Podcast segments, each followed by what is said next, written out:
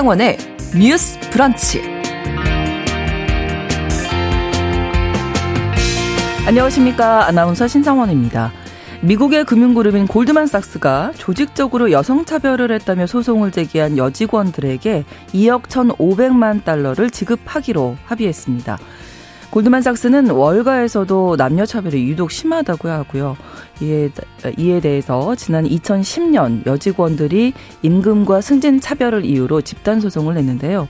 13년이 지나서야 골드만삭스가 결국 항복을 한 모양새죠. 이번 합의는 우리 사회에도 시사하는 바가 큽니다. 한국의 성별 임금 격차가 매우 커서 OECD에 가입한 원년인 1996년부터 꼴찌에 머물러 있는데요. 오늘 첫 번째 뉴스픽에서는 고드만삭스의 사례를 통해서 우리 직장 내 현실도 들여다보겠습니다. 5월 11일 오늘은 입양의 날입니다. 국내 입양을 활성화하고 관련 문화도 정착시키기 위해 제정됐는데요. 최근 몇 년 사이 입양 사례가 계속 줄어들고 있습니다. 국내만 놓고 보자면 지난 2019년 387명이었던 입양자 수는 어, 지난해 226명까지 줄었습니다. 더불어 입양아 10명 중 9명은 3세 미만으로 영유아 쏠림 현상이 두드러지게 나타났는데요. 오늘 두 번째 뉴스픽에서는 입양의 날을 맞아서 우리의 입양 제도와 인식 등을 점검해 보겠습니다. 5월 11일 목요일 신성원의 뉴스 브런치 문을 여겠습니다.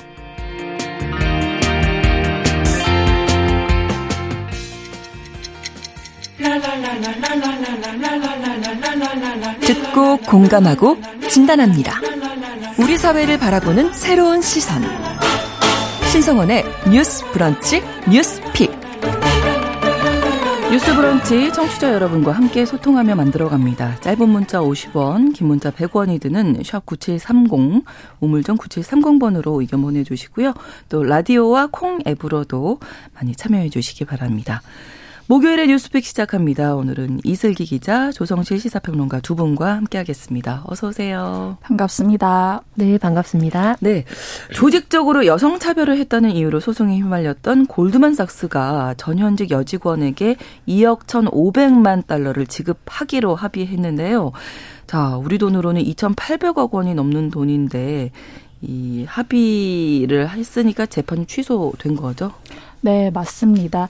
그 이번에 이제 합의 대상을 보면 이제 골드만삭스에서 일했던 일했거나 일하고 있는 음. 중간 관리자 이하의 여성 직원 총 2,800여 명인데요. 네. 이분들은 이제 골드만삭스에서 2000년대 초부터 투자 은행이나 뭐 투자 운용이나 음. 증권 부문에서 일을 했습니다. 네. 어, 이 소송은 2010년에 처음 제기가 됐는데 이후에도 여성 임원들에게 남성과 똑같은 급여를 준다거나 승진 기회를 준다거나 영업 기회를 주지 않아서 계속해서 비슷한 취지의 소송이 이어졌고요. 네.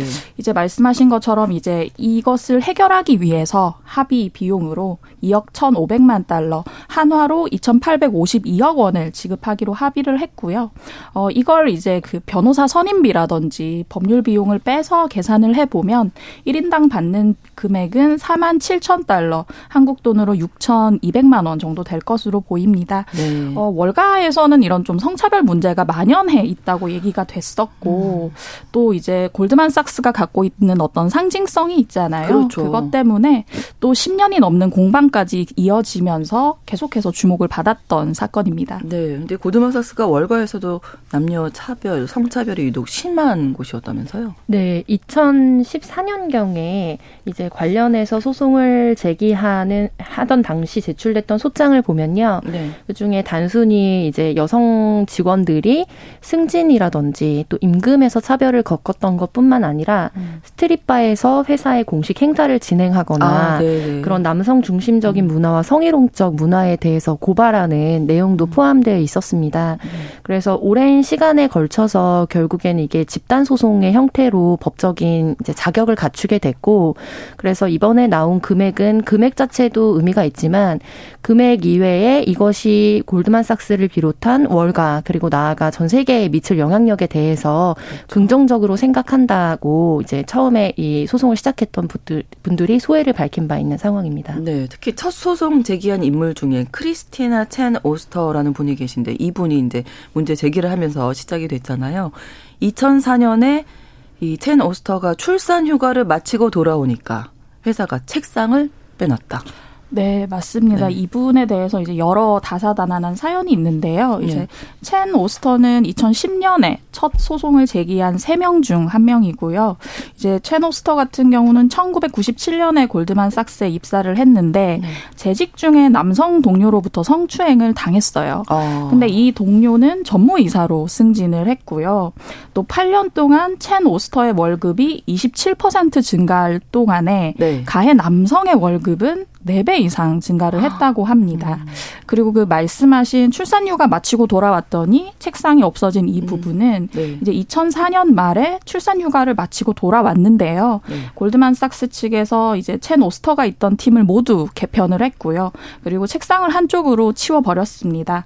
여기에 이제 첸 오스터가 2005년에 직장을 그만두고 네. 미국에서 이제 고용상의 차별을 시정하는 그 고용평등기회위원회라는 기구가 있거든요. 네. 네. 여기에 이제 직장 내 차별을 접수하면서 이 기나긴 투쟁이 아, 시작이 됐고요. 네. 근데 이후에 이제 이 첸 오스터는 그 독일의 최대 은행이죠. 도이치방크에 입사를 했는데 네. 거기서 전무 이사가 됐고요. 아. 그 여기 이제 그 고용 기회 평등 위원회에서 결과가 나온 나온 게 2010년인데 그때 돼서야 이제 첸 오스터는 동료였던 이제 다른 두 명의 여성 동료와 함께 음. 소송을 제기할 수 있었습니다. 네. 그래서 이번 이 합의를 통해서 합의금 지불되는 것도 있지만 여성 정책 관련해서 변화를 줄 것이다 이렇게 얘기를 했다면서요? 네, 본래는 6월 뉴욕 남부연방 지방법원에서 공식적인 재판이 진행되기로 되어 있었는데요. 네. 직전에 이제 합의를 하면서 약속한 바는 다음과 같습니다. 음. 외부의 독립 전문가들을 고용해서 네. 실적 평가, 성별 임금 격차에 대한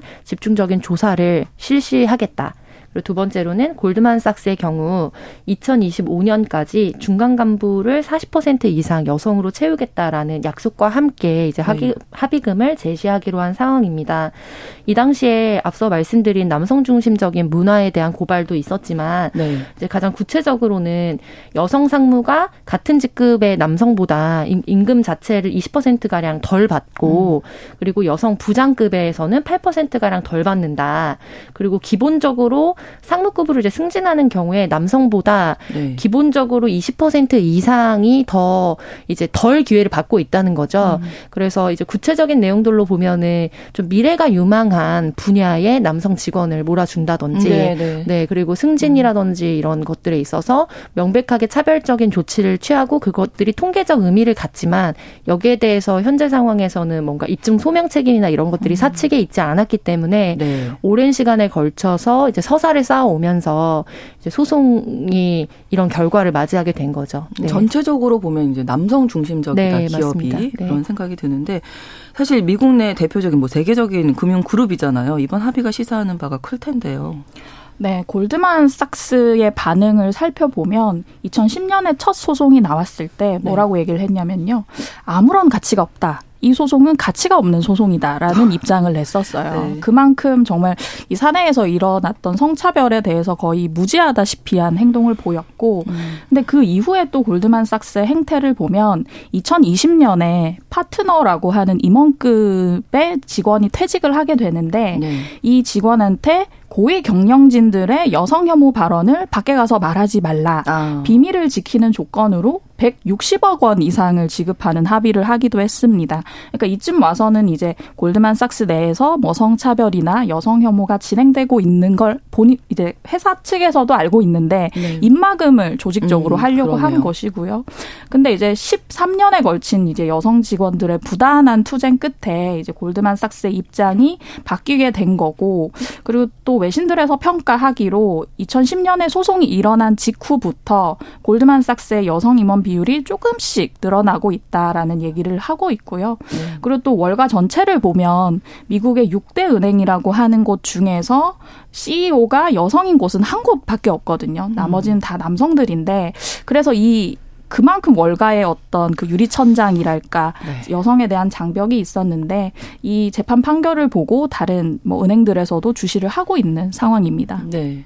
조평론은 네, 그래서 참 아이러니컬하게도 이제 이런 소송들이 진행되고 또 전 세계적으로 아무래도 이제 페미니즘적인 시각에 대한 재조명들이 이루어지면서 여성 임직원이나 여성 중간 관리자 비율이 음. 골드만삭스에서 점차 높아졌던 것은 사실입니다. 네. 그런데 앞서 말씀하셨던 이제 성차별적 문화에 대한 고발하지 않겠다라는 비밀각서를 이제 체결을 네. 하고 관련해서 합의금을 지급했다거나 혹은 또 이런 사내 괴롭힘과 차별에 대해서 내부 고발을 하는 책이 얼마 전에 나왔었거든요. 음. 불량시장이라는 책으로 나왔었는데 네. 이제 그런 책들에서 진술하고 있는 시기가 대외적으로는 여성 임원들을 점차적으로 늘리고 있었던 시점에도 여전히 내부에서는 이런 고질적인 부분들이 변화하지 않고 이루어지고 음. 있었다라는 폭로가 나와서 충격을 줬어요.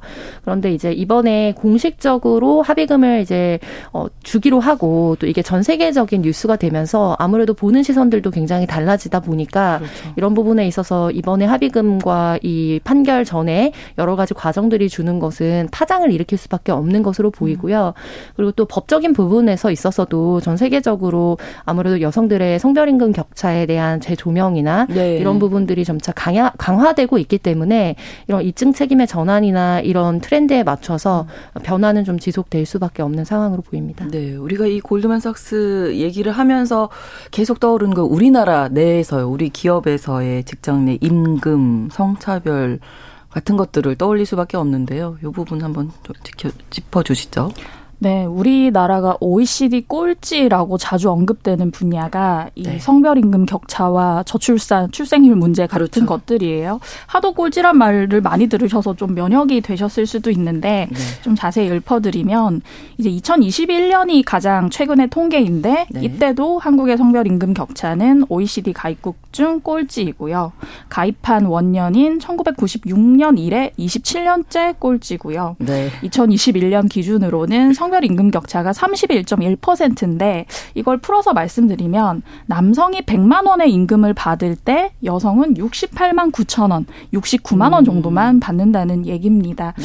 우리나라에 이어서 이제 두 번째 꼴찌가 일본인데 네. 일본에 비해서도 10% 포인트 내외의 큰 격차를 유지를 하고 있어요. 그렇군요. 그리고 이것뿐만 아니라 또 이제 어떤 성평등 지수로 많이 얘기가 되는 게 영국의 이코노미스트지에서 얘기를 하는 유리 유리천장 지수라고 음, 하는 건데요. 네네. 유리천장 지수도 한국은 이제 OECD 29개국 중에 최하위고요. 2013년에 이 지수가 발표되기 시작한 이래 줄곧 꼴찌입니다. 어, 유리천장 지수는 여러 가지 지표를 두고 종합 평가를 하는 건데 당연히 이제 성별 임금 격차도 좀 좋지 않았고 네. 또 하나 눈여겨 볼 것은 기업 이사회 내에 여성 비율이 12.8%예요. 근데 OECD 평균은 30.1%인 거거든요. 네. 이걸 두고 이코노미스트에서 여전히 한국과 일본은 가족이나 직업 커리어 음. 중에 하나를 택해야 하는 어떤 문화가 있다. 그렇기 때문에 최하위를 기록했다라고 지적을 했습니다. 네. 남녀 간 임금 격차가 남성이 100만 원 받을 때 여성은 68만 9천 원. 가장 큰 이유 어떤 걸로 보실까요? 네, 가장 큰 이유로 손꼽히고 있는 것은 여성들의 고용 단절 현상입니다. 음. 그래서 이제 M자 고용률이라는 것들이 네. 한동안 또 주목을 받았었는데요. 요즘 들어서는 사실 출산 출생 출산율이 출생률이 이제 저하되면서 좀 변화를 일으키고는 있습니다만 아무래도 여성들이 고학력 여성들도 포함해서 결혼 그리고 출산을 겪으면서 굉장히 실업을 하게 되는 비율이 높아지는 거, 네. 그리고 이후에 생계의 문제, 그리고 자아 실현의 문제 등에 의해서 재취업을 하기는 합니다만 겨, 이전에 일했던 업종으로 전혀 돌아갈 수 없고 저임금의 노동으로 진입하게 되는 부분들이 전체적인 우리 사회의 성별 임금 격차를 굉장히 많이 어, 늘려놓는 요소 중에 하나라고 평가를 받아왔고요. 그리고 가장 중요한 거는 이제 남성과 여성을 연령별로 쫙 펼쳐서 봤을 때 네. 남성의 경우에는 이제 한 50세에 넘어가면서 본인의 월 임금액이 계속해서 증가하는 패턴을 보입니다. 평균값으로요. 네. 어. 그래서 55세에서 59세 구간부터 다소 감소하는 패턴을 보이다가 정년을 맞이한다면 한국 사회에서 여성의 월 임금은 네. 남성보다 작은 데다가 35세에서 39세까지 조금 증가하다가 네. 40세가 되면 지속적으로 감소하는 양상을 보이고 있어요. 음. 그래서 여성의 경우 평균 값으로 봤을 때 가장 높은 소득을 올릴 수 있는 나이가 40세라고 볼 수 있는 거죠. 음. 그래서 이런 것들이 전체적인 이제 어 성별 임금 격차에 큰 영향을 주고 있고요. 그리고 이것을 우리의 기본적인 사회학적인 그런 환경과 같이 본다면 네. 이제 82년생 김지영이 일으켰던 파장이나 또 논란 등을 통해서도 우리가 알수 있지만 한국 사회가 OECD에 있는 어떤 나라보다 전체적인 고등교육 수준이 높습니다. 그렇죠. 네, 그래서 82년생 김지영이 대학에 가던 시절, 음. 뭐 2000년대 초반을 기점으로 해서 여성의 남성 여성의 대학 진학률이 남성보다 더 앞서기도 하고 OECD에서 전체적인 것이 고등 이제 교육률이 전체적으로 1위로 좀 음. 압도적으로 안정적으로 안착하게 되는 시점이었거든요. 네. 근데 이렇게 완전한 교육 평등을 누린 세대가 이제 출산 과 육아라는 마의 고비를 넘기면서 고용 단절을 겪게 되는 거 이런 부분들이 전체적으로 우리 사회의 어, 전체적인 평균가 그리고 사회가 나아갈 바에 대해서 좀 문제점을 여전히 남기고 있다라고 볼 수 있겠습니다. 그 시점부터 제가 듣기로는 그 뭐 채용 시험이라든지 어떤 각종 시험에서 네. 여성들이 상위를 많이 유지하고 네. 있다 이런 얘기도 많이 네. 들렸었는데 신문에 여풍 이런 말이 많이 나왔잖아요. 그랬는데 네. 뭐 이제 나이가 들어가면서 출산 육아 음. 겹치면서 이제 좀 줄어든다는 얘기인 네. 거잖아. 가장 메인은 그렇게 보고 있지만 음. 이제 채용 시장에서의 성차별도 만연한 그렇죠. 현실이거든요. 그래서 뭐 교통공사 서울 교통공사 같은 경우에 네. 채용 과정에서 최고 득점을 했던 여성 합격자를 배제하고 음. 이제 채용을 해서 논란이 됐었고 이제 그 외에 다 고발되지 않는 부분들도 많이 있고요. 그렇죠. 그래서 이제 이런 부분들과 관련해서 우리가 어떻게 그러면 제도적으로 이런 부분에 차별을 시정할 수 있게 할 것인가에 대해서 감론을박이 많이 있지만 네. 여전히 그런 부분에 있어서도 OECD 기준으로 봤을 때좀 어, 후진적인 상태에 머물러 있다라고 볼 수 있겠습니다. 네. 남녀의 임금 격차가 크다라는 게 문제다라는 부분으로 인식을 먼저 하는 게 중요할 것 같고 그 첫발로 서울시에서인가요? 이 성평등 임금 공시제도 도입 에 대한 이야기가 나왔습니다. 이 제도 시행한 다른 나라들은 효과를 봤다면서요? 이게 어떤 얘기인지? 네, 이제 스웨덴 같은 경우는 이제 네. 10인 이상 사업장이면 네. 성별 임금을 조사해서 분석을 하고 노동자가 원할 경우 정보 제공을 해야 되거든요. 네. 10인 이상 사업장이라고 하면 정말 굉장히 소규모 사업장까지 포괄을 한 건데 네. 이걸 했더니 스웨덴에서는 이제 2011년에는 성별 임금 격차가 14.1%였다가 지속적으로 감소해서 2021 2011년에는 9.9%였다고 음. 합니다. 네. 근데 이제 스웨덴 같은 경우는 이제 워낙 복지가 좋고 그렇죠. 성평등에 가까운 북유럽 나라라서 좀 실감이 안 오실 수 있는데 네. 독일 얘기를 또 말씀을 드리면 독일이 이제 2011년에 성별 임금 격차가 22%로 유럽에서 굉장히 격차가 큰 국가였거든요. 생각보다. 그래서 이것에 대한 좀 심각성을 느끼고 네. 임금 투명화법이라고 해서 네. 성별을 성별 임금을 공시하는 그런 제도를 시행을 했는데 있는데요. 이걸 했더니 2015년 이후에 이제 매년 약 1%포인트까지 감소폭이 증가를 했고, 음. 2020년에는 성별 임금 격차를 18%로 줄이는 데까지 성공을 했다고 음. 합니다. 네. 그리고 한국에서는 아까 살짝 얘기하셨던 것처럼 이제 서울시에서 최초로 성평등 임금 공시제도라는 걸 시작을 했는데요. 이제 2019년에 처음 시행을 할 때 이제 시 소속 인 투자 출연 기관 22곳에 대해서 실시를 했더니 사실은 공공 부문이라고 하면 민간보다는 성별 임금 격차가 덜할 것이라고 생각이 네네. 되는데 어떤 기관에서는 최대 46.42%라는 격차가 나온 거예요. 어. 이걸 그 해당 기관에서도 그 결과를 받아들고 놀랬다고 할 만큼 네. 그런 이, 이례적인 것 같지만 이례적이지 않은 음. 그런 결과가 나오기도 했습니다. 그렇군요. 잘 되면 좋겠네요. 네. 네 그래서 성별임금 격차를 공시하는 것만으로 이게 의미가 있느냐라고 생각하실 수도 있는데요. 그러니까 독일 같은 사례의 경우에는 네. 이제 의무적으로 성별 임금의 어떤 현황 그리고 세부적인 내용들 그리고 이것을 단순히 이 회사의 몇 퍼센트가 이제 분야에 머무르고 있다라는 격차만이 아니라 이 전체적으로 업종 전체의 횡단면을 봤을 때 이 업계에서 성 격차가 얼마나 음. 일어나고 있는지를 볼 수 있도록 하는 다양한 다양한 이제 제도를 마련해 놨거든요. 네네. 네. 그래서 가장 핵심적으로 불리우는 거는 이제 본인이 임금이 부적당 부적절하게 음. 이제 처우를 받고 있다고 판단하거나 본인이 적정한 임금을 받고 있는지 확인하고 싶을 때 그 노동자 당사자가 네. 회사에게 네. 임금 현황에 대해서 정보를 공개할 수 있는 청구권을 갖도록 하고 있습니다. 아. 네, 그래서 거기에 대한 입증 책임을 회사에 줌으로써 회사가 거기에 대해서 명확한 기준에 근거한 차이라는 것을 이제 말하지 못하면 수순을 닫도록 하는 음. 그런 루트를 마련해 놓고 있는 거죠. 네. 그래서 지금 우리 사회가 같은 경우에도 이제 특정 규모 이상 그리고 공공기관에 한해서 일정 부분 정보를 공개하도록 하고 있지만 이런 부분에 세부적인 이제 보완이 좀 필요하다라는 요구가 있어 왔고 또 이번 정부 들어서도 이제 500인 이상 기업에 공공기업뿐만 아니라 전체적으로 이제 분야를 확대해서 이런 제도를 도입하겠다라고 하는 음. 이제 정부의 어떤 약속들이 긍정적인 평가 를 받은 부분도 있습니다만 결과적으로 이것을 자발적 참여에 남겨뒀을 때 네. 얼마나 실효성을 가질 수 있을 것이냐에 대해서는 좀 비판적 시각도 여전히 남아 있는 상황입니다. 네. 골드만삭스 합의로 우리 직장 내 여전한 유리천장이라든지 임금 격차 되돌아봤는데 더 나누고 싶은 이야기 혹시 끝으로 있으실까요?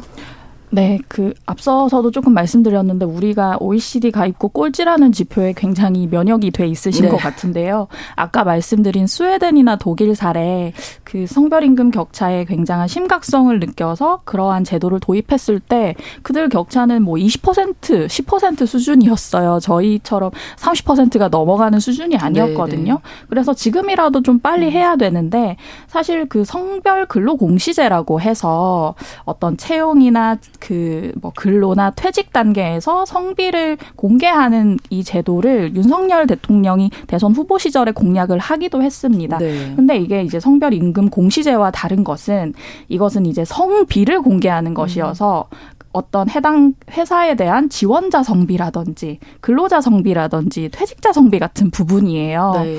근데 이거에 대해서 이제 여성가족부가 지난 1월에 제3차 양성평등 정책 기본계획 발표하면서 성별 근로 공시제를 추진하겠다. 공공기관에 있어서 우선적으로 도입하겠다는 얘기는 했지만 아까 평론가께서 말씀하신 것처럼 자율 권고에 굳히는 수준이기도 하고 음. 여기에는 또 성별 임금은 들어가지 않거든요. 근데 여 여기에 대해서 이제 성별 임금에 대해서도 어느 정도 의무를 가지고 좀 규제하는 법안이 필요하다는 생각이 들고요. 네. 민간에서부터 민간까지 처음부터 포괄하기 어렵다면 공공기관부터라도 해야 한다라는 생각이 듭니다. 네, 임금이 어떻게 보면 제일 중요한 문제 네, 아닐까 그렇죠. 싶은데요. 지속적인 네. 부분에서도 그렇고요. 저는 이제 제도적인 부분은 기자님께서 말씀해 주셨기 때문에 골드만삭스 사례가 우리 사회에 남긴 것에 대해서 한 번 더 반추해 봤으면 좋겠습니다. 네네. 결국에 이게 기사로 실릴 때야 십수년의 투쟁이라고 하지만 한 개인의 삶에서 이 오랜 투쟁 그렇죠. 그리고 정말 거대한 카르텔과 맞서 싸우는 이 과정 그 과정에서 끊임없이 본인이 부당함을 그리고 본인에게 정당한 실력이 있음을 입증해야 하는 책임, 설명 책임을 가지고 계속해서 살아왔다는 것에 대한 부담에 대해서 생각해 봤으면 좋겠어요.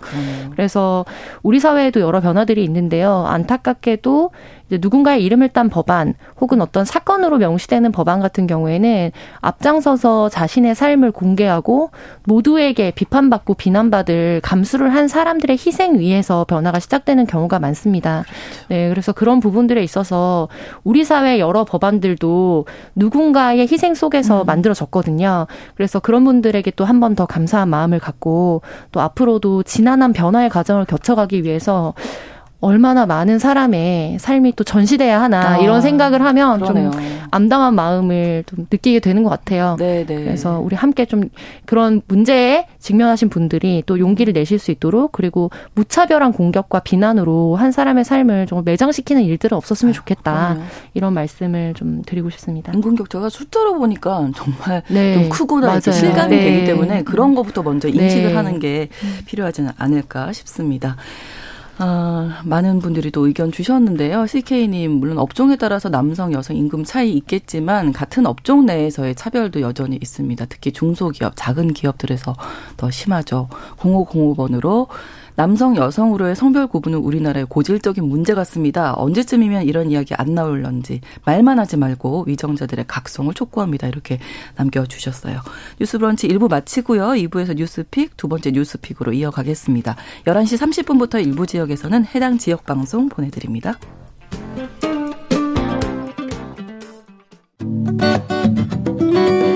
여러분은 지금 KBS 1라디오 신성원의 뉴스 브런치를 함께하고 계십니다. 오늘이 5월 11일 입양의 날입니다. 그래서 오늘 입양에 대한 여러 가지 이야기들 도 나눠보려고 하는데요. 먼저 이 기자님, 그 입양되는 아이들 10명 중 9명이 3세 미만이라고요.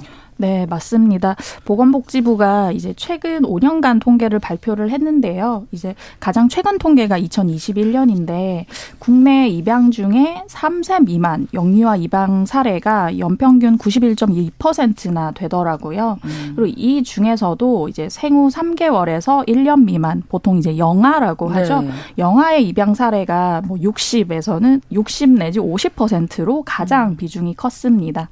이제 해외 입양으로 가면 보면 영유아 쏠림 현상이 더 심각한데요. 네. 3세 미만이 약 97%를 차지하고 있고요. 단 이제 해외 입양의 경우는 1세 미만의 영아가 입양된 사례는 없는데 네. 그 이유는 이제 국내 입양 우선 추진제라는 제도가 있어요. 아. 이게 아동이 입양 기관에 입소한 날부터 5개월간 국내 입양을 우선 추진하도록 하는 제도 때문에 1세 미만의 해외 입양 사례는 없었다는 결과가 나왔습니다. 네, 아동 보호 체계를 정부가 시설 중심 중심에서 가정보호 중심으로 잡았는데도 이렇게 영유아 아이들이 절대적으로 입양되는 이유 어떤 걸로 보십니까? 네, 보통 신생아 입양과 연장아동 입양이라고 두 음. 가지 축으로 좀 나눠서 보고 있는데요. 아무래도 연장아동 입양 같은 경우에는 이제 적응의 문제라든지 그래서 다시 막 파양이 되는 과정을 음. 겪는다거나 그리고 부모 입장에서 특히 한국 사회에서는 네. 이제 혈연주의나 이런 것들도 되게 강하기 때문에 이제 뱃속에서 갓 태어난 아이 그리고 영아 상태의 인지나 음. 이런 부분들이 충분히 이루어지지 않은 상태 아이를 이제 선호하는 경향이 높은 것으로 알려져 있습니다. 이제 제가 입양에 관심이 있어서 아이들과 함께 이제 그런 어 입양 전 아동을 이제 네. 위탁해서 보호하는 기관에 좀 방문을 한 적이 있었어요. 네. 근데 이제 그때 당시에 얘기해 주셨던 게 그 담당자분이 어 3세 전에 입양되지 않으면 특히 사실상 영아였을 때 예, 12세 미만이라든지 네. 15세 미만, 18, 18개월 미만 이럴 때 네. 입양되지 않으면 국내 입양은 거의 안 된다고 봐야 아. 하고 해외 입양도 잘 간간히 이루어지는 현실이다라는 부분을 좀 말씀해 주셨고 네. 그 중에서도 여아의 경우에는 국내 입양에서도 이제 대기를 좀 해야지만 국내 입양 연결이 된다면 남아의 경우에는 그때 당시 담당자분이 말씀하셨을 때는 10명 중에 한 명이 입양이 될까 말까 한 현실이라고 말씀하셨어요. 그래서 어. 보육원에 상대적으로 보육원에서 지내게 되는 아동의 경우에 성비 차이가 좀 생길 수밖에 없는 현실이라는 그럼요. 점 음. 이런 부분들이 좀 입양 현실에 좀 숨겨진 이면일 수 있을 것 같습니다. 네. 그럼 3세 이상 된 아동들은 다 시설로 네, 아무래도 없는 갈 수밖에 상황이네요. 없는 현실이죠. 네, 네 왜냐하면 입양이, 입양이 이루어지지 않으면 좀 아무래도 이후에 음. 거주할 곳이라든지 보호자의 네, 네. 문제라든지 그렇죠. 이런 부분들이 생기기 어. 때문에요. 근데 국내 입양 수는 줄었다면서요? 네, 맞습니다. 최근 통계청 통계 보면 네. 이제 2021년이 가장 최근 통계인데 네. 입양아 수가 415명인데 이게 역대 최저치예요. 아. 이걸 예전 수치랑 비교를 해 보면 5년 전인 2016년에는 880명이었거든요. 근데 절반도 미치지 음. 못하는 수준이 됐습니다. 이걸 두고 이제 여러 전문가들이 얘기를 하기로는 네. 출생아 수 자체가 음. 그새 감소를 했잖아요. 그래서 이제 음. 절대적인 그 인구 규모 자체 자체가 줄어든 탓도 있다고 하지만 또 하나 지적을 하는 부분은 이제 언론에 입양 가정의 아동 학대 사건이 많이 노출이 되면서 네네. 네. 이제 아. 입양 가정들에 대한 어떤 부정적 인식이 좀 음. 심화된 거를 많은 원인으로 들고 있어요. 그래서 2020년에 일어났던 그 이른바 정인이 사건이라고 네네. 네. 하는 서울 양천구에서 일어난 아동 학대 사건 기억을, 기억을 하실 텐데 이때부터 좀 입양 가정에 대한 시선이 따가워졌다. 더 나아가서는 저는 입양 가정을 좀 잠재적 범죄자로 보는 아. 것 같다. 분명히 뭔가 입양 아에 대해서 뭔가 해로운 행동을 할 거라는 그런 시선들이 생기면서 입양 가정들이 많이 주저하고 있는 게 현실이라고 합니다. 그러니까 입양을 결심을 마음속으로 해도 남의 시선 때문에 네. 이제 포기할 수밖에 없다 이런 얘기가 될 텐데 입양을 준비하시는 분들 또 위탁이 꼭 필요한 아이들을 위해서 또 우리가 좀 필요한 제도 생각해 봤으면 좋겠는데요. 네, 우선은 이제 입양으로 영원한 가족을 만나게 되는 게 가장 좋은 방법이라고 할수 그렇죠. 있겠고요. 음. 근데 다만 출산 자체에 대한 깊이 그리고 육아에 대한 깊이 같은 것도 전체적으로 줄어드는 것도 사실 입양 아동이 줄어드는 거에 영향은 있을 텐데 이제 양천 아동학대 사망 사건 이후에 이제 입양을 원하는 가정이 줄어들다 보니까 그 사이 3년이 벌써 지나버렸잖아요. 네. 그럼 앞서 우리가 이야기했던 것처럼 3세 이상의 연장아동의 경우에는 음. 사실상 입양을 기피하기 때문에 그러네요. 어떻게 보면 결정적 시기에 가까웠던 시기가 지나버렸다고 또 볼 수도 있습니다. 음.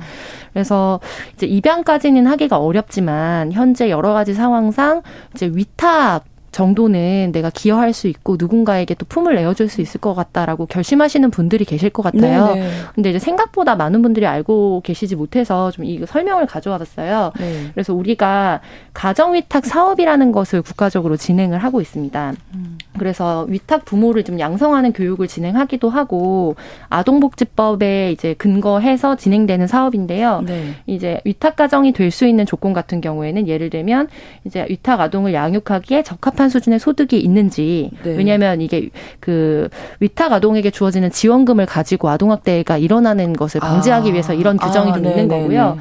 그리고 위탁 아동에 대해 종교의 자유를 인정할 수 있는지 음. 그리고 위탁 아동을 포함해 본인 가정에서 기르고 있는 아동이 네명을 넘지 않는지 음. 이런 여러 가지 성범죄, 가정폭력, 아동학대, 정실질환 등의 전력이 있는 사람이 가정 내에 있는지 등을 네. 이제 조사한 후에 위탁 부모 예비 교육을 받은 사람 중에 선정된 가정들에 한해서 이제 뭐 짧게는 3개월에서 6개월에 해당하는 임시 위탁을 연결해 주기도 하고요. 음. 그렇지 않고 좀 다른 입양 가정으로 인계되기까지 과정을 좀 감당해 주는 그런 위탁 제도로 연결이 되는 이런 프로그램이 좀 진행되고 있습니다. 네, 네. 그래서 아동에게 지급해야 되는 기본적인 생활에 대한 지원금은 정부의 지원금 차원으로 좀 지급이 되고 있는 수순이라서 이런 부분에 있어서 좀 관심이 있으신 분들 분들은 음.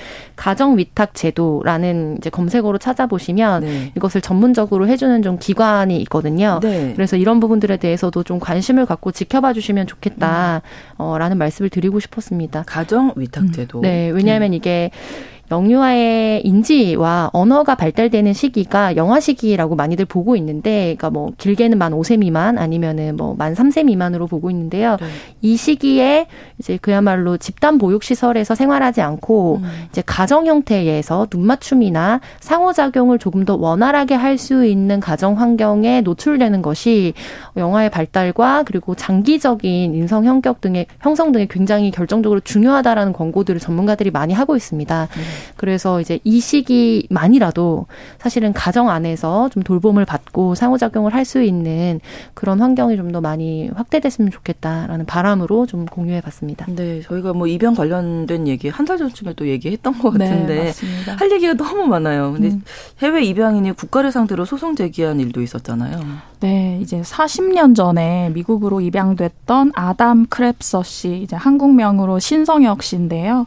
2019년에 정부와 입양기관을 상대로 손해배상 소송을 제기를 했습니다. 네. 이제 신성혁 씨 같은 경우는 세 살 때 이제 홀트 아동 복제를 통해서 미국으로 입양이 됐다가 37년 만인 2016년에 시민권이 없다는 이유로 추방이 됐어요. 네. 근데 이분 같은 경우는 정말 다사다난했던 게 양부모의 아동 학대가 있었고요.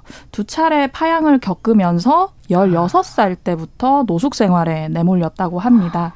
근데 이제 성인이 돼서야 나한테 시민권이 없다는 사실을 깨달았고요. 네. 과거에 있었던 이제 경범죄 전력까지 좀 문제가 돼서 2016년에 미국에서 추방당했습니다. 이제 이 신성혁 씨 측에서는 이제 홀트와 정부가 입양 절차를 끝까지 책임지지 않았다라는 얘기를 하고 있어요. 이제 네. 추방됐던 주된 이유 중에 하나가 그 당시 이제 신성혁 씨의 호적이 기아라고 표현이 돼 있었는데 음. 유기된 아동이라는 거죠. 근데 실제 신성혁 씨는 친모가 있었거든요. 그러니까. 그럼에도 불구하고 약간 입양의 편의 같은 걸 음. 위해서 음. 서류를 그렇게 조작한다고 네, 네. 그때도 그때. 말씀드렸던 네, 그 맞아요. 사건이 딱이 음. 이신 씨의 아, 사례고요. 그 그리고 이제 이거에 대해서 정부는 제대로 된 관리 감독을 하지 않았다라는 이유로 소송을 제기했습니다. 어, 사실은 이 결과가 작년 12월쯤에는 나올 예정이었는데 아직까지는 나오지 않고 있어서 지금 결과를 지켜 보는 상황이고요. 만약에 이게 국가나 입양기관의 책임이 있다고 인정된다면 네. 비슷한 처지의 다른 입양인 분들이 많이 소송을 제기하지 않을까라는 그러네요. 생각이 듭니다. 그러니까 입양 절차라는 게 입양 절차 처음부터 이제 입양 보내 특히 해외 입양 같은 네. 경우에 네. 그 이후의 관리도 사후 관리도 네, 네. 그게 네. 제일 중요한 것 같아요. 음, 네, 맞습니다. 그래서 좀 입양 절차에 개선이 필요하다라는 음. 논의는 계속적으로 있어 왔어요. 그래서 사후 절차의 부분. 네. 그래서 양천구 사망 사건에서도 그렇죠. 전화로만 좀 여러 차례 확인을 했다. 그래서 담당 그 연결 기관에 대한 또 비난이 많이 쏟아지고 그리고 전체적으로 감사를 해야 된다라는 네. 또 요구들이 있었거든요. 그래서 해외 입양이든 국내 입양이든 이제 연결되고 그것을 지원해준 기 관에서 네. 혹은 네. 뭐 전문가 집단과 연결해서 지속적으로 안전하게 가정에서 보육되고 있는지를 음. 좀 확인하는 절차가 좀 더 강화돼야 된다라는 점이 강조됐었고요. 네. 그래서 또 한 가지는 입양 동의를 이제 하도록 하는데 네. 아무래도 이제 어, 그 한부모 가정이 예고되어 있는 경우에 입양을 맡기게 되는 확률이 좀 높거든요. 그런데 그럴 때 친생 부모에게 입양을 할 것인지 이런 네. 상담을 하는 절차를 거치도록 하고 있습니다. 음. 그런데 현행 법령상에서는 그런 것들을 입양을 중개하는 전문 기관에서 진행을 하도록 하고 있거든요. 그런데 이게 이해 충돌의 문제를 가지고 있다. 음. 왜냐하면 아무래도 더 많은 아이들을 입양하는 것을 목표로 하고 있는 입양 기관에서 입양을 권유하도록 하는 방식이 될 수 있기 때문에 음. 이제 친생 부모에게 사전 상담을 네. 어, 하는 기관을 별도로 지정하도록 하고 그래서 가급적 원가정에서 아이를 키울 수 있도록 하는 음. 이제 제도와 시스템을 마련해야 된다라는 시민단체들의 요구도 있어 왔습니다. 이런 부분들과 연계해서 본다면 사실 어떠한 가정의 형태든 가정 안에서 직접적으로 아이를 키우면서 서로 공존하고 행복하게 살 수 있도록 하는 삶의 최저선을 마련해 주는 것이 음. 어떻게 보면 장기적으로 봤을 때 더 많은 아이들을 입양 가정과 연결해 주는 것보다 네. 네 같이 병행돼야 되는 과제라는 그렇죠. 네, 네, 그런 부분에 대해서도 한 번 더 생각해 볼 필요가 있을 것 같습니다. 네. 4222번으로 입양 해외로 보내지 말고 우리나라에서 잘 키웠으면 좋겠습니다. 대책이 필요합니다. 말씀 주셨네요. 어, 목요일에 뉴스픽 마무리하겠습니다. 이슬기 기자, 조성실 시사평론가와 함께했습니다. 두 분 고맙습니다. 감사합니다. 감사합니다.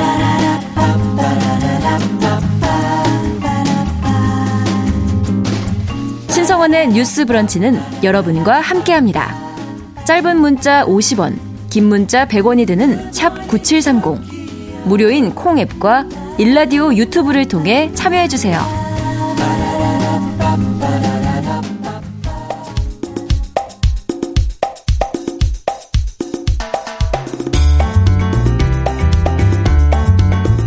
청년들의 시각으로 우리 사회를 진단합니다. 뉴스 브런치 MZ 데스크. MZ데스크 시작하겠습니다. 대학내일 20대 연구소 이혜인 수석, 또 MZ세대 트렌드를 쉽고 빠르게 전달하는 미디어 캐릿의 이시은 에디터 2주 만에 나오셨습니다. 어서 오세요. 안녕하세요. 네. 자, 이번 주 어떤 주제를 갖고 오셨을까요? 네, 오늘은 최근 계속해서 화제가 되고 있는 챗 GPT에 대한 이야기를 해보려고 합니다. 아, 챗 GPT. 네, 챗 GPT란 미국 AI 연구소인 오픈 AI가 개발한 대화 전문 인공지능 챗봇인데요. 네. 어플 깔거나 PC로 로그인해서 사용할 수 아. 있습니다. 이제 어떤 질문이든 이제 빅데이터를 기반으로 답변을 해준다고 하고요. 네. 뭐 예를 들어 사실에 기반한 역사 질문에도 간단하게 답변을 해주고요. 뭐 기분이 꿀꿀할 때 들을 만한 희망찬 노래를 추천해달라 이러면 뭐 이런 주관성 있는 질문들에도 굉장히 오. 추천을 잘 해준다고 합니다. 요즘에 이제 젊은 후배들이 챗 GPT 얘기를 많이 하지만 저 이게 뭔가 궁금했는데 오늘 공부할 수 있을 것 같네요. 실제로 인기가 얼마나 많은 건가요? 어, 출시 두 달 만에 월 사용자 2억 명을 돌파했다고 오, 하더라고요. 네. 네, 지난 2월에 이제 이 인기에 힘입어서 유료 버전 챗 GPT 플러스를 출시했는데 네. 사흘 만에 이용자 100만 명을 아, 넘기는 기록을 세우기도 유료 했습니다. 버전인데도 네, 와, 맞습니다. 네, 그래서 요즘에는 누가 포털로 맛집을 검색하냐 저요. 이제 네. 챗GP한테 물어보면은 다 대답해준다라는 음. 말까지 생겼다고 해요. 그래요. 네, 지난해 12월 기준으로 보면 국내 검색 엔진 시장 점유율이 계속해서 감소세를 보이고 있다고 합니다. 네, 포털에 검색을 하기보다는 뭐 네. SNS나 챗GPT로 정보를 얻는 이들이 많아지고 있다는 소리인데요. 네. 제가 조금 더 찾아보니까 실제로 챗GPT를 실생활에 더잘 활용하기 위해서 공부까지 하는 2030 세대가 정말 많더라고요. 네. 네 당장 유튜브에 챗GPT 사용법만 연구기관 검색해봐도 네. 챗 GPT로 과제하는 꿀팁을 찾아보기도 하고요. 챗 GPT에게 좀 더 좋은 대답을 얻기 위해서 네. 질문을 어떤 형식으로 해야 아, 어, 그렇죠. 어, 더 좋은지 그런 노하우를 나누는 게시물도 정말 셀 수 없이 많습니다. 좋은 질문이 좋은 답을 만드는 거군요. 네. 아예 국립중앙과학관 같은 연구기관에서도 챗 GPT 사용법을 공식 채널에 올려주기도 했습니다. 진짜 요즘에 화제가 챗 GPT가 아닌가 싶은데 뭐 계속해서 놀라운 기록 세우고 있다고요? 아, 네, 맞습니다. 최근 챗 GPT가 미국 변호사 시험에 통과해서도 화제였고요. 아, 그래요? 네. 이어서 일본의 의사 면허 시험에 합격했다는 연구 결과도 있었습니다. 대단한 친구군요. 네. 기술이나 성능을 대폭 개선한 버전을 계속해서 출시하면서 각종 전문직 시험까지 오. 이제 이렇게 제패하고 있는 건데요. 네. 그래서 일각에서는 이 AI가 대체할 직업군에 대한 이야기, 사실 기술이 발전할 때마다 끝없이 나오는 이야기인데 네. 이번에도 또 여지없이 많이 나오고 있습니다. 그렇습니다. 네, 지난 4월 한국 언론진흥재단 미디어 연구 센터에서는 네. 20대에서 50대까지 1000명을 대상으로 이와 관련한 온라인 설문 조사를 간단하게 진행했다고 하는데요. 네. 어떤 직업군이 향후 대체될 가능성이 높은 것 같냐라는 질문에 네. 우선 번역가나 통역사가 1위를 아. 차지했고요. 그리고 네. 데이터 분석 전문가가 2위, 그리고 자산 관리사나 보험 설계사가 3위로 나타났다고 합니다. 음. 좀더 놀라운 건요. 그 이외로도 창의성을 요하는 직업군인 작곡가나 오. 혹은 영상 편집자, 네. 디자이너, 언론인 언론인 또한 순위권에 있었다는 음. 게좀 놀라운데요. 어, 아나운서도 없어질 거라고 하더라고요. 어, 네. 그런 말 너무 슬퍼요. 예, 뉴스 한다고 어, 뭐, 네. 더안 네. 틀리고 잘 읽는데요.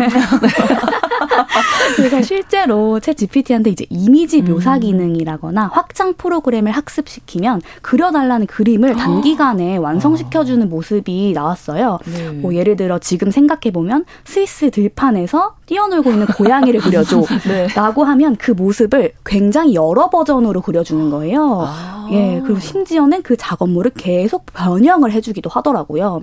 오. 뭐 예를 들면 고흐가 그린 것처럼 나는 아, 네, 그런 네, 네. 그림을 얻고 싶어. 고흐풍의 그림. 예, 그렇게 하면 실제 고흐의 느낌, 인상주의 화가가 그린 것처럼 다시 바꿔주기도 합니다.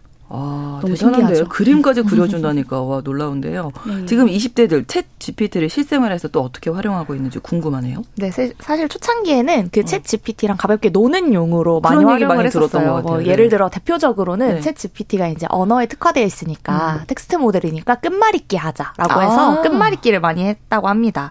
그래서 AI랑 끝말잇기에서 내가 이기냐 지냐 같은 것들로 이런 겨루는 놀이를 했었고요. 네. 이제 초반에는 근데 이게 학습 모델이다 보니까 제대로 학습이 안 돼어서 음. 막 웃긴 에피소드들이 많이 생기기도 했어요. 가령 예를 들어 뭐 끝말잇기를 하자 하면서 과일을 이제 제시어로 네. 했는데 과일에 끝나는 일자로 시작하는 단어들이 아니라 네. 과일 네. 카테고리 안에 있는 레몬을 아. 된다거나 아. 예를 들어 약간 이런 어설픈 모습이 보이면 아. 또 이거 자체가 또 하나 유머가 되고 음. AI도 이렇게 실수도 한다 이런 짤이 돌기도 했었습니다. 맞아요. 네. 여러분도 혹시 그 맥북 던짐 사건이라고 아니요, 혹시 저는, 들어보셨나요? 같은 결의 얘긴데요. 네. 이게 한 네티즌 분이 조선 왕족 맥북 던짐 사건에 대해서 설명해줘라고 없는 사건에 대해서 한번 물어봐 본 거예요. 아, 네네. 예, 근데 이제 이챗 GPT가 실제 역사에 없는 사건이지만 세종대왕의 맥북 프로 던짐 사건은 조선 왕조 실록에 기록된 일화로 15세기에 아, 훈민창군 초고를 작성하던 중 어. 분노해서 맥북을 방으로 던진 사건입니다라고 설명을 해버린 거예요. 아. 예, 그래서 이제 지금까지 챗 GPT와 그리고 맥북 던짐 사건이 아. 연관 검색어로 계속 뜨기도 합니다. 예. 기술의 좀 허점이라고 보이지만 음. 하지만 지금은 이때와는 좀 비교할 달라졌죠? 수 없을 정도로 음. 많이 발전을 했죠. 뭐 예를 음. 들자면 학생들은 학업에 이제 활용을 하고 있고요. 음. 리포트 과제나 아니면 자소서를 쓸때 네. 대략적인 틀을 적어 달라고 한 뒤에 이제 아, 그걸 참고를 괜찮겠네요. 해서 예, 발전을 시킨다고 하는 거예요. 네. 그래서 캐릿에서는 이와 관련해서 20대 인터뷰이들에게 네. 한번 물어봤어요. 진짜 대학교에서 학생들이 많이 활용하냐라고 음. 했는데 특히 취준 활동에 활용하는 또래 친구들이 굉장히 많았다고 하고요. 음. 사실 생각해 보면 당장 자기의 장점을 적으라고 하면 네. 정제된 표현으로 작성하는 게 어렵고 막막하긴 하잖아요. 네. 그래서 이때 뭐뭐 뭐 스토리텔링을 쫙 해가지고 네. 딱 내놓으니까 그걸 다시 편집만 하고 그러니까 편하게 쓰는 음. 사람들이 많은 것으로 보입니다. 네, 직장인들도 그러면 많이 활용하겠네요. 네, 직장인들은 좀 아이디어 같이 ideation 할때 음. 많이 활용한다고 합니다. 뭐 예를 들어 실행 단계 전에 어떤 프로젝트의 컨셉을 좀 정한다거나 네, 네. 아니면 뭐 key visual을 정할 때 뭐 reference가 다양하게 필요하다 할 때 굉장히 속도가 빠르기 때문에 이런 부분에 그렇군요. 많이 활용을 하고요. 네. 요때 이제 ChatGPT한테 좀 구체적으로 많이 물어본다고 해요. 뭐 예를 들어 우리가 지금 하고 있는 프로젝트 방향이 A다. 음. 그래서 여기에 맞는 카피 문구 몇 개 짜줄 수 있냐. 이런 식으로 오. 하면 챗 GPT가 몇 초 만에 이제 뭐 한 대여섯 개의 막 카피를 내려주는 거죠. 음. 그래서 실제로 도움이 됐다라는 후기들이 굉장히 많이 올라오면서 어떻게 질문하는 게 더 유효한 이제 아이디어를 많이 얻을 수 있는지에 음. 대한 팁들도 많이 올라오는 겁니다. 음. 예를 들어서 그냥 질문하는 것보다 챗 GPT한테 이제 학습을 시키는 거예요. 역할을 주는 거죠. 아. 그래서 너는 지금부터 뭐 A라는 직업을 가진 사람이야. 음. 그리고 이런 이런 담당이야. 그럼 만약 너라면 지금 이 중에서 하겠어? 어떻게 할래? 아. 라고 물어보면 좀 원하는 답변을 얻을 수 있는 가능성이 크다라고 이야기를 해서요. 그래서 음. 이를 두고 사실 신입사원 롤이 좀 없어질 것이다. 그러니까 자료조사를 되게 빠른 시간 안에 해준다라는 음. 형태로 이제 밈이 돌기도 했었습니다. 네. 굉장히 슬프네요. 그러네요. 네, 씁쓸한 면도 있네요. 네. 사실 일상생활에서 가볍게 활용하는 모습도 자주 관찰이 됩니다. 가장 많이 보이는 게 이제 여행 계획을 짜달라. 네. 아니면 뭐 맛집을 추천해 달라라는 건데요. 실제 이제 유튜브에 챗 GPT 그리고 여행을 같이 검색을 하면 네. 챗 GPT가 짜주는 코스대로 유럽 여행하기와 오. 같은 콘텐츠들이 굉장히 음. 많이 보일 거예요. 그래서 이러한 콘텐츠에 대한 반응도 긍정적인 편입니다. 뭐 음. 신개념 여행법이다. 어. 나 진짜 너무 너무 계획 짜기 힘들고 귀찮았는데 물어보니까 다 알려주더라. 뭐 적절하게 잘만 활용하면 가이드가 네. 필요 없어지는 거 아니냐라는 음. 이야기도 나오더라고요. 뭐 우리 생활 전반에 아주 밀접하게 들어와 있는 것 같은데 문제점, 우려의 시각 어떤 것들이 있을까요? 네, 물론 많이 있습니다. 뭐 앞서 말씀드렸던 맥북 던진 사건처럼 사실 네. 있지도 않았던 사실이 아닌 그러니까요. 정보들을 진짜인 것처럼 대답하는 경우가 있기 때문에 네. 100% 맹신하는 것은 조금 우려가 있다라는 네. 것들이 많이 이야기가 나오고 있고요. 그래서 학업이나 일에 활용할 때 답변을 좀 그대로 활용하기보다는 스스로 사실을 검증해야 한다라는 음. 게 대론입니다. 네. 또 다른 결론은 챗 GPT가 이렇게 만들어낸 거짓 정보에 이제 온라인이 좀 인터넷이 오염될 해결 문제도 있다라고 제기하기도 하는데요. 네. 뭐 제품 리뷰에 관련해서도 이야기가 많이 있어요. 그래서 진짜 제품을 써보지도 않고 이제 AI를 시켜서 오. 리뷰를 작성하는 문제가 있다라고 또 음. 보기도 합니다. 그래서 이런 거짓 정보들이 쌓이면 결국 이 정보를 다시 AI가 다시 학습한다고 해요. 아. 그래서 이런 악순환의 좀 시발점이 될 수 있다라는 오. 거를 많이 지적들 하고 있고요. 네. 그래서 영국에서는 이에 맞춰서 디지털 소비자 보호법으로 내년에 가짜 댓글로 피해가 발생할 경우 해당 인터넷 사이트 운영자에게 최고 전 세계 매출의 10%까지 벌금을 물리기도 하겠다라고 네. 발표했다고 합니다. 네. 거짓 정보를 잘 가려낼 줄 알아야 된다. 그렇죠. 요거 중요하네요. 그리고 또 하나 조금 문제가 되고 있는 게 이제 대학가에서는 채 GPT로 답안을 대필하는 문제가 좀 아, 계속되고 아, 있습니다. 그래요. 중간고사 과제를 채 GPT로 그대로 복사 붙여넣기를 해서 제출하는 학생들이 조금 생기고 있는 건데요. 어, 창의력을 해친다는 우려의 시선도 있는가 하면 금지 조치를 취했는데도 남몰래 이제 활용하는 경우가 조금 나오고 있어서 형평성에 음. 문제가 있다라고 생각하는 학생들도 있습니다. 뭐 누군가는 챗 GPT를 금지시킨 교수님의 안내에 따라서 전공 서적이나 논문을 읽어가면서 밤새서 리포트를 썼는데 네. 이제 내 동기들 옆에 있는 동기들은 이걸 몰래 활용을 해가지고 다음 몇 시간 만에 이제 끝냈다는 거예요. 그래서 실제 항의를 해도 별다른 조치가 따로 없다고 해서 좀 문제가 되고 있고요. 네. 이건 이제 챗 GPT가 동일한 질문에도 매번 다른 내용을 답변을 하게끔 이런 기능이 있어서 담당 아. 교수님도 이제 파악하기가 조금 힘들다고는 해요. 네, 이에 대학마다 음. 이제 이용 지침을 마련하는 추세이고요. 네. 인하대에서는 처음으로 챗 GPT 활용을 할 수 있게 이제 그런 시험이 생겼다고도 하고 네. 그리고 정보를 수집하고 새롭게 창조한 답변은 온라인으로 제출하는 건 허용한다라는 식으로 음. 네, 규칙을 만들고 있기도 하고요. 또 모 대학교에서는 과제나 중간고사 그리고 기말고사 제출 시에 챗 GPT 사용을 허가하기도 했습니다. 네. 자, 그 학생들 반응은 어떻습니까? 네, 대학생들이 모여 있는 이제 뭐 학교별 익명 커뮤니티 살펴보면 여기에 대한 다양한 목소리가 많은데요. 지금은 이제 뭐 없애야 된다라기보다는 음. 상황에 맞게 너무 의존하지 않고 개인 네. 역량을 펼칠 수 있을 정도로 현명하게 사용하면 좋을 것 같다. 그래서 이걸 잘 쓰게 하는 교육을 또 마련하는 게 맞지 않을까라는 의견이 대부분인 것 같긴 합니다. 네. 아, 그냥 한 번 더 생각하기 싫은 거죠, 어떻게 보면. 그죠. 그런 생각이 조금 들어서 이 부분은 좀 우리가 조심하면서 잘 사용하면 좋을 것 같은데, 음. 챗 GPT 앞으로의 전망에 대해서 우리가 알아볼까요? 어, 최근 소식으로는 NFT나 아니면 지갑 앱, 의료 분야에 활용할 가능성이 있다고 해요. 네. 특히 의료 분야에 적용됐을 때는 그 진단이나 처방에 있어서 보조하는 역할이 기대된다는 의견이 있었고요. 네. 반면 신뢰도 문제나 책임 소재 문제가 우려된다는 부정적인 음. 입장도 있었습니다. 같습니다. 지금까지는 확실히 어떠한 영역을 완벽하게 대체를 할 수 있다라는 그렇죠. 단계는 아닌 것 같고요. 네. 이를 활용해서 새로운 영역이 생길 거라는 기대감은 어쨌든 있는 건 확실한 것 같습니다. 네. 네, 뭐 구로구 같은 경우에는 직원들 챗 GPT 교육을 시작했다고 합니다. 네. 그래서 이번 교육에서는 이 디지털 신기술 이해하는 것뿐 아니라 행정 업무 추진에 이런 것들을 좀 활용해 볼 수 있도록 이제 마련됐다고 했, 하는데요.